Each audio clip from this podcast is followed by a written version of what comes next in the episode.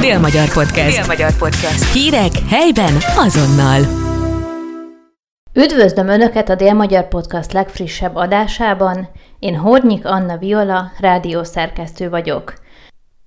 A következő percekben kérem, hallgassák meg Szabó Ádámot, a Somogyi Könyvtár régi könyves könyvtárosát, aki elsősorban a régi könyves állományért, az emlékkönyvtárért és a könyvtárban található régi nyomtatványokért felelős. Milyen történetre tekint vissza az emlékkönyvtár? Az emlékkönyvtár, mint a neve is mondja, a könyvtárnak, a könyvtár alapításának az emlékét próbálja megőrizni. Maga ez az emlékkönyvtár 1984-ben létesült, amikor a könyvtár, a Somogyi Károly Városi Könyvtár önálló épületet kapott itt a Domtéren, és az akkori igazgató Tóth Béla kezdeményezésére külön létrehoztak egy helységet az új könyvtárépületen belül, az új korszerű könyvtáron belül, kimondottan abból a célból, hogy a könyvtár alapításának és korábbi helyszíneinek, történetének emléket állítson. Ez a történet 140 évre nyúlik vissza, 1883-ban, tehát éppen 140 évvel ezelőtt került sor ugyanis a könyvtár Szeged Városi Könyvtárának ünnepélyes megnyitójára, az uralkodó Ferenc József személyes részvételével. Akkor nyitotta meg kapuit hivatalosan a Városi Könyvtár, amely akkor Somogyi Károly esztergomi kanonok nagy lelkű adományának köszönhetően azonnal az ország egyik legértékesebb állományával rendelkező könyvtárává is vált. Ugyanis Somogyi Károly, aki akkoriban már több évtized óta gyűjtötte a legértékesebb és legfontosabb tudományos és könyvtörténetileg is értékes köteteket, a Szeged várostért 1879-es katasztrófa, a nagy árvíz kapcsán döntött úgy, hogy ezt az egész életművének nevezhető hatalmas könyvgyűjteményt, ami több mint 40 000 kötetet számlált, felajánlja Szeged város javára, megalapítva ezzel a Szeged városi könyvtárnak, az újonnan létesült Szeged városi könyvtárnak az alapját, és ennek az ünnepélyes megnyitására került sor 1883-ban, és tulajdonképpen ennek az alapító gesztusnak a tiszteletére jött létre ez az emlékkönyvtár, ezért is nevezik így, és maga a funkció és az, hogy a Somogyi Károly által felajánlott több mint 40 000 kötetnek a legértékesebb, legrégebbi anyagrészét itt megfelelő körülmények között őrizzük. Ez a 40 000 kötetnek mintegy negyed része, tehát nagyjából 10 000 kötetnyi értékes régi könyv található itt. Maga a bútorzat egyébként szintén a hagyományőrzés szellemében került ide, ugyanis az eredeti bútorzatot költöztették be az új épületbe 1984-ben. Ez még az a bútorzat, amit Juhász Gyula költőnek a családja, Juhász Ödön, mint iparos mester készített még a 19. században. Azt szállították át ide, de hát természetesen 1984-ben némileg korszerűsítették azt is. Például a világítótestek szintén Tóth Béla közreműködésével készültek, aki ilyen irányú végzettséggel is rendelkezett akkoriban, mint könyvtárigazgató, emellett a bútorokhoz, az asztalosi munkához is kiválóan értett. Hogyan lehet vigyázni ezekre a kötetekre? Ez egy külön részét képezi a munkáknak, hogy az állományra, a könyvek értékére vigyázzunk. Ez könyvtárosi szempontból nyilván a könyvek kezelését jelenti, tehát a megfelelő tárolását, illetve általában az emlékkönyvtár körülményeire való felügyeletet. Például külön berendezés szabályozza a hőmérsékletet és a páratartalmat, amelyet az emlékkönyvtáron belül igyekszünk állandó szinten megfelelő korlátok között tartani, illetve hát nyilvánvalóan a könyvek kezelését, az olvasók számára való kiadását is ellenőriznünk kell. Emellett folyamatosan ellenőrizzük a könyvek állapotát is, a könyvek karbantartását, amelyre a gyakorlatban a könyvtár kötészeti részlege felügyel. Tehát, hogyha valami olyan munkafolyamat válik szükségessé, amely a könyvek fizikai állapotának a javítására, karbantartására irányul, akkor azt a könyvtár kötészete próbálja megoldani. Szükség esetén nagyobb volumenű restaurálási munkákra is sor került. Néhány igen régi és igen megrongálódott kötetünket sikerült teljes mértékben felújítani, például a kötészetén dolgozó munkatársainknak köszönhetően, általában valamilyen pályázati finanszírozásból. Tehát egyébként az általánosan is a könyvek állapotának a felvigyázása, az ellenőrzése az a mi feladatunk. És emiatt is korlátozzuk erőteljesen a könyvekhez való hozzáférést, tehát külön egyesével a kutatók nyilván hozzáférhetnek a könyvekhez, hogyha elmondják, hogy miért szeretnék az adott régi könyvet, milyen kutatási célból szeretnék a kezükbe venni, de magába az emlékkönyvtárba az érdeklődők csak ritkán jöhetnek, ritkán nyerhetnek bebocsáttatást, hogy úgy mondjam. Általában csak szervezett tárlatvezetés jelleggel engedhetjük be őket. Ennek a leggyakoribb formája a nagyjából havonta megrendezése kerülő Turinformmal együtt szervezett emlékkönyvtár bemutató, mint amilyen a mostani október 20-ai bemutató is. Ilyen esetekben a könyvtárunk legrégebbi, legértékesebb könyveiből próbálunk egy általános válogatást tartani, éppen az adott alkalomhoz illően válogatva a különféle kiadványok közül, hogy mindig egy aktuális, de mindig megújuló, mindig változatos állományba mutatóval várjuk az érdeklődőket. Ha már így az aktualitásokat, illetve a mutatóban kihelyezett könyveket említi, akkor mely könyveket tudnám most így kiemelni a hallgatók számára? A mostani alkalom október 20-a tulajdonképpen, hogyha a magyar történelem fontosabb eseményei között akarunk válogatni, akkor nyilván október 23 jut az eszünkbe, az 56-os forradalom, amelynek az időszaka sajnos az emlékkönyvtár által lefedett időkereten túl esik, de örömmel mondhatom, hogy éppen október 20-ára esik számos olyan évfordulója a magyar történelemnek, amelyhez nem csak régi és értékes dokumentumok kapcsolhatóak, hanem a szabadság ügye is. Olyan dokumentumok, amelyek ékesen bizonyítják, hogy a magyarság 56-os forradalma nem volt elszigetelt esemény, a magyarok évszázadokon keresztül hajlandóak voltak áldozatokat, akár véráldozatot is hozni a szabadság ügyéért. Ilyen nevezetes évforduló például 1686. október 20-a, amely éppen Szeged történetében egy nagyon fontos dátum, ugyanis ekkor zajlott 1686-ban az első zentai csata, amely megelőzte az 1697-es sokkal nevezetesebb csatát, de éppen ennek az első 1686-os ütközetnek volt köszönhető, hogy Szeged felszabadult a másfél évszázados török uralom alól. Ugyanis ekkor az ostromzár alá vett Szeged ellen induló felszabadító török csapatokat éppen október 20-án sikerült megfutamítania az összegyűlt keresztény seregeknek, és ezt a vereséget látva törődött bele a Szeged várát őrző török helyőrség, hogy feladja a várat. Tehát ennek a csatának köszönhetően vonultak ki és adták fel végleg Szegedet a törökök, és vonulhattak be a keresztény seregek, felszabadítva a várost. Szintén október 20-ához kapcsolható, hát sajnos tragikus esemény, hogy az október 6-ai a híres 13 aradi vértanú kivégzése után még újabb kivégzésekre került sor, újabb honvéd tisztek kivégzésére. Figyelemre méltó módon október 20-án 1849-ben külföldi származású honvéd tiszteket végeztek ki, például Woroniecki herceg lengyel honvéd tisztet, vagy Karl Debancúr honvéd tisztet, aki a neve ellenére szintén lengyel volt. Lengyelországból emigrált francia arisztokraták voltak az ősei, de mindkét tiszt a magyar szabadságharcban küzdött, és külön bátorságuk miatt ki is tüntették őket, és pont ez a hírnevük, ez a tulajdonképpen a nép szemében hőssé avanzsáló státusuk volt az, ami miatt példát akart rajtuk statuálni az osztrák vezetés, és október 20-án végezték ki őket. Külön megemlítésre méltó talán, hogy mindketten itt Szeged mellett a szőregi csatában estek fogságba.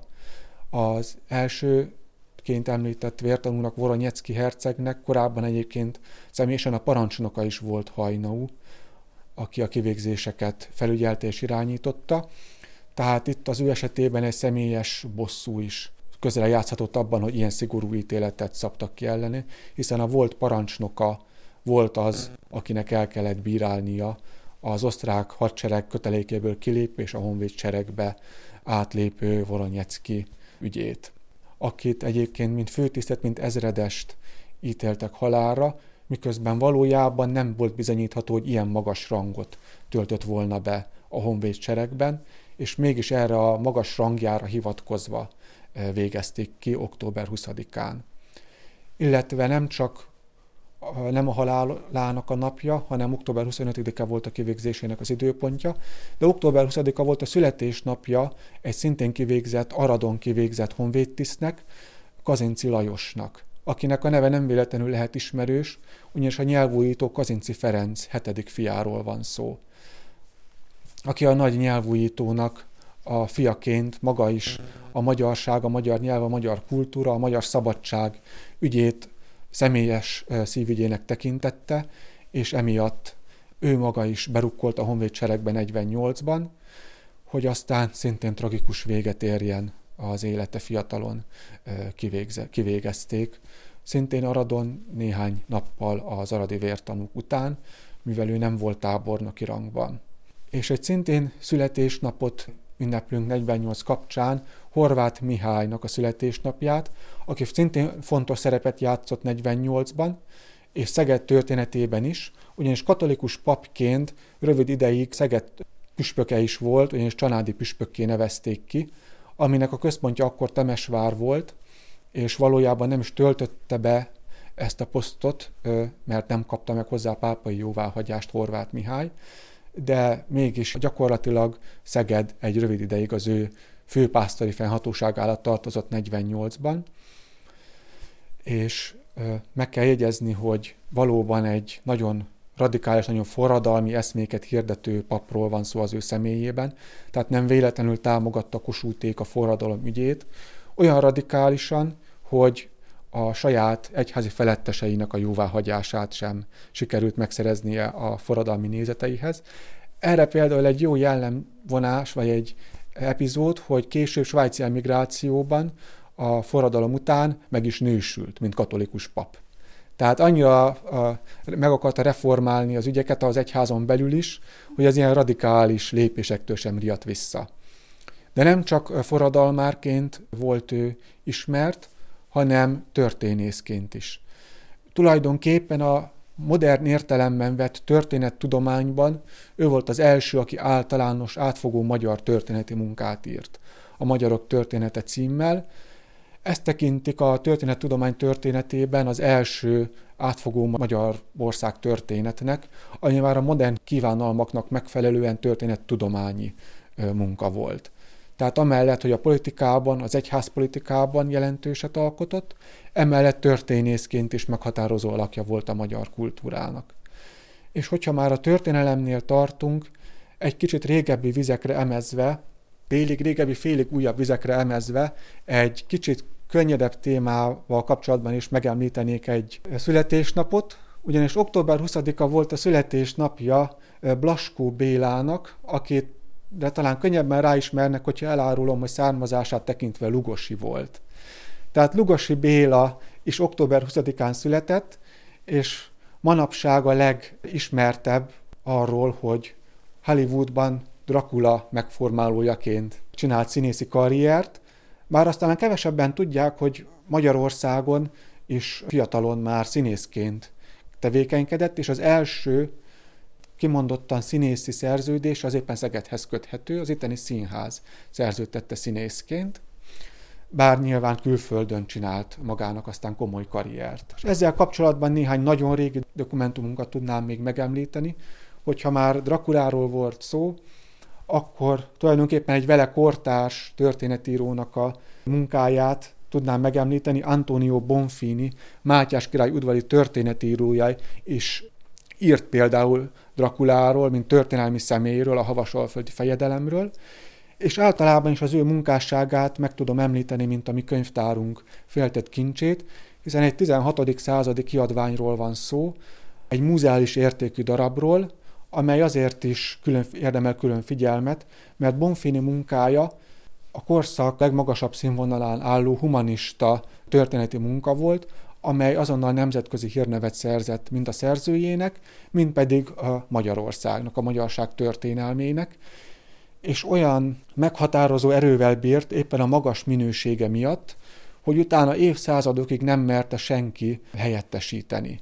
Tehát a Magyarország történetéről szóló általános, az egész Magyarország történetét átfogó munka nem született évszázadokon át, mindenki csak a folytatására, a kiegészítésére mert vállalkozni, egészen Horváth Mihályig.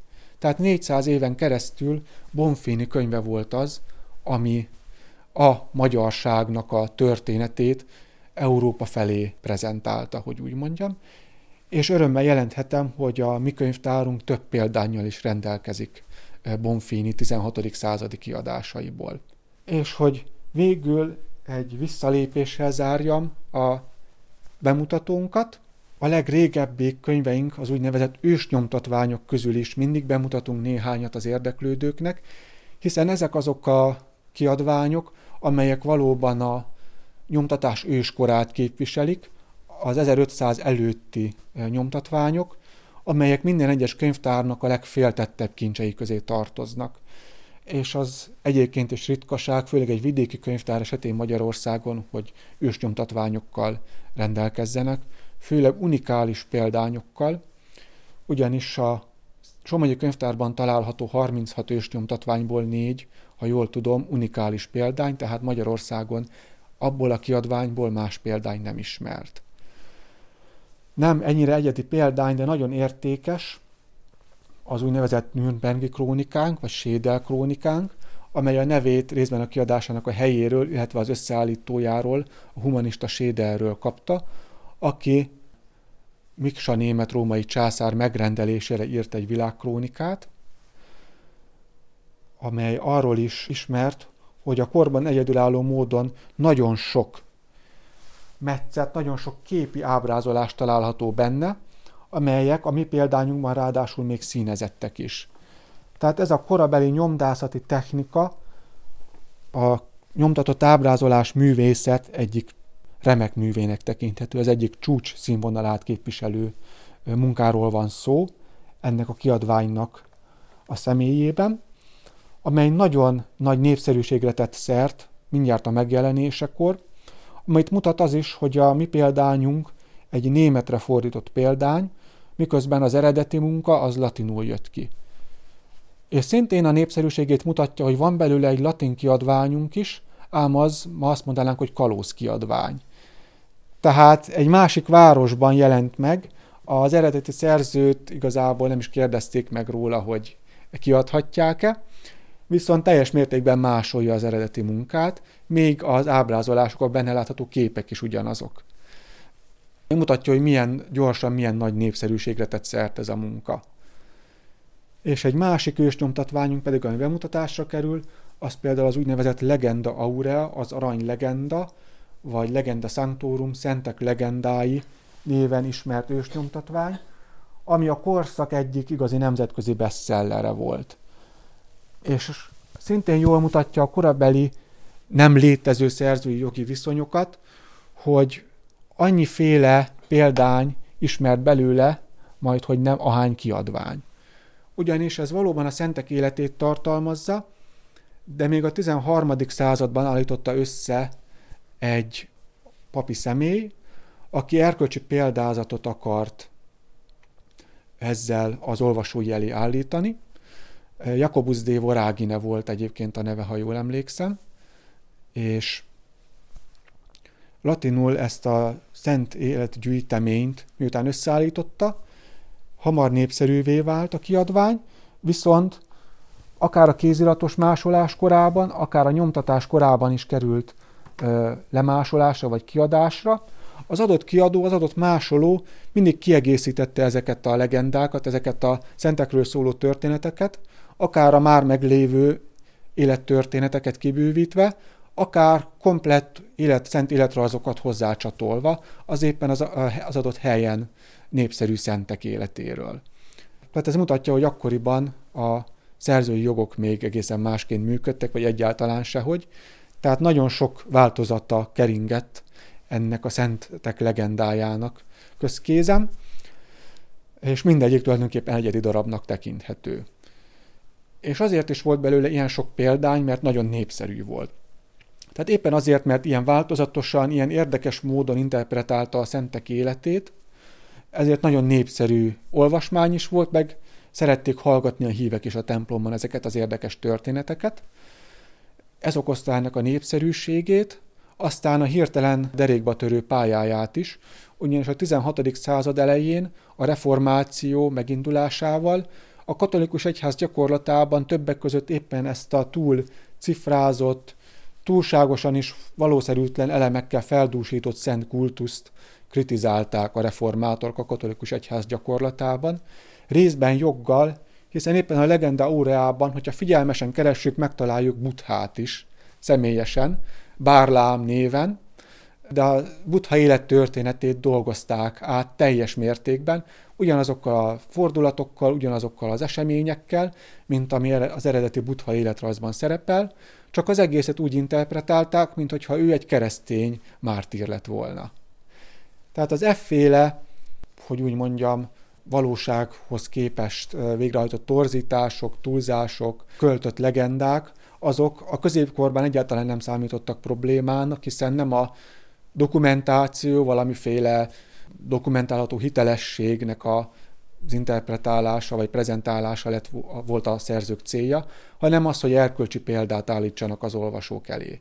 De aztán a reformáció korában már fontos lett az, hogy az efféle költött, hogy úgy mondjam, vadhajtásokat elválasszák a valós dolgoktól, és emiatt érte sok kritika ezt a legendagyűjteményt, ami aztán a kiadási adatokon is meglátszott, és nagyon hamar gyakorlatilag megszűnt az újabb kiadásoknak a sorozata, egészen a modern korig, amikor már kultúrtörténeti érdekességként újra ráirányult a figyelem. És ebből a legendagyűjteményből is több példány áll rendelkezésre a Somogyi Könyvtárban. Nagy örömünkre nem csak maga a kiadvány, hanem még a kötése is korabeli. És éppen a korabeli kötésekre jellemző díszítő motívumok, anyagi és díszítési formakincs is remekül megfigyelhető rajta. Az a késő gótikus, kora reneszánsz stílusú ornamentika, amely az akkori kiadványoknak a borítását, kötését jellemezte. Tehát mind a könyveknek a tartalma, mind a külleme egy igazi kordokumentum, amely évszázadokon átnyúlva a mai érdeklődő számára is nagyon sok érdekességet rejt magában. Milyen nyelven találhatóak itt javarészt a könyvek? Ez szintén egy érdekes kérdés. A régebbi könyvek természetesen latinul íródtak, hiszen akár a 16., akár a 17. században, aki egy kicsit is komolyabb irodalmat akart alkotni, az mind latinul fogalmazott. A későbbi évszázadokra vonatkozóan már előtérbe kerültek a nemzeti nyelvek, és a magyar könyvtárak ebben a tekintetben általában azt a tendenciát mutatják, hogy a latin mellett a német nyelv az, ami dominál, de Somogyi Károlynak a gyűjteménye ebből a szempontból egyedinek mondható, ugyanis itt a francia nyelv az, ami a latin után fontos, bár természetesen a német nyelvű kiadványok száma is elég magas. Hát a magyar nyelvű kiadványokból is sok található, főleg nyilván az újabb időszakokból, tehát a 19. századból. A korábbi időszakra vonatkozóan kevesebb a magyar nyelvű kiadvány. Hát ugye ez éppenséggel a magyar nyelvnek a történetét is jól példázza, hiszen Kazinczy nyelvújítók a 19. században éppen azzal a céllal fogtak bele a nyelvújításba, és mondjuk a Magyar Tudományos Akadémia is elsősorban azzal a célra létesült, hogy a magyar nyelvet alkalmassá tegyék a tudományok magas szintű művelésére. Hogy egy kicsit Szeged kapcsán hazabeszéljek, külön kiemelném itt a könyvtárunkban található Dugonics gyűjteményt, amely Dugonics Andrásnak a személyes könyvtárát tömöríti, illetve Dugonics András műveit is, többek között az általa szerkesztett matematika tankönyvet, amely az első színmagyar matematika tankönyv. Tehát Dugonics András már több évtizeddel a nyelvújítók mozgalma előtt megkísérelte bebizonyítani, hogy a magyar nyelv alkalmas, igenis alkalmas arra, hogy magas szintű tudományosságot műveljenek rajta. Tehát a 18. században lendült fel igazán az a törekvés, hogy magyar nyelven minél több és minél magasabb színvonalú munkákat adjanak ki. A korábbi időszakokban éppen ezért nem sok magyar nyelvű munka található a Somogyi könyvtárban, de ekkortól kezdve már egyre gyarapszik a számuk. Dugonics Andrásnak például ezt a matematikai könyvét külön a tudomány történetileg is ki lehet emelni, illetve hát természetesen az általa írt első magyar nyelvű regényt, az Etelkát, amely szintén a magyar irodalom történetében ebből a szempontból mérföldkőnek számít, hiszen ez volt az első igazi magyar nyelvű regény. De nem az első magyar szerző által írt regény. Például Dugonics András maga is írt már korábban regényt, de szintén latin nyelven. És ezzel nemzetközi elismertségre is szert tett, egy olyan stílusban, olyan módon írta meg, hogy a kornak a szellemét teljes mértékben tükrözte, és külföldről is érkeztek elismerő megnyilatkozások az ő latin nyelvű regényével kapcsolatban, amely egyébként az Argonautika címre hallgat, és a régi, ókori görög-római mitológiai történetet meséli el, az aranygyapjú legendáját egy 18. századi regénynek megfelelő formában, amit teljes mértékben latinul írt, aztán lefordította magyarra saját maga, tehát az volt az ő első igazi regénye, de az első magyar nyelvű regénye az az Etelka volt, amit már kifejezetten a magyar olvasóközönségnek szánt, nem csak a nyelvében, hanem szellemében is magyarnak. És onnantól kezdve indultak gyarapodásnak a magyar nyelvű kiadványok, tehát az attól számított időszakban a 18. század, főleg a 19. század az, ami már magasabb számban mutat föl magyar nyelvű kiadványokat. Természetesen a korábbi időszakból is akadnak ilyenek, például a Magyar Enciklopédia, vagy például a Pápai Páriz Ferencnek az orvosi könyve, amely csak a címében latin a Pax Corporis, de az orvostudománynak a legkorszerűbb munkáit magyar nyelven próbálta meg ismertetni már a 17. század végén a magyar közönséggel, nagy mértékben hozzájárulva a magyarországi egészségügy fejlődéséhez, a magyarországi orvostudomány fejlődéséhez. Tehát vannak a korábbi időszakokból is magyar nyelvű munkák, vagy akár csak a 17. század közepéből Zrínyi Miklós szigeti veszedelmét, hogy említsem, tehát egyáltalán nem arról van szó, hogy ne lennének magyar nyelvű munkáink, már a nyomtatás akár legkorábbi időszakából és a 16. századból, de nagyobb számban igazából csak a későbbi évszázadokban terjedt el a magyar nyelv a nyomtatott könyveken belül is. Ez volt a Délmagyar Podcast legújabb adása, Hornyik Anna Viola beszélgetett.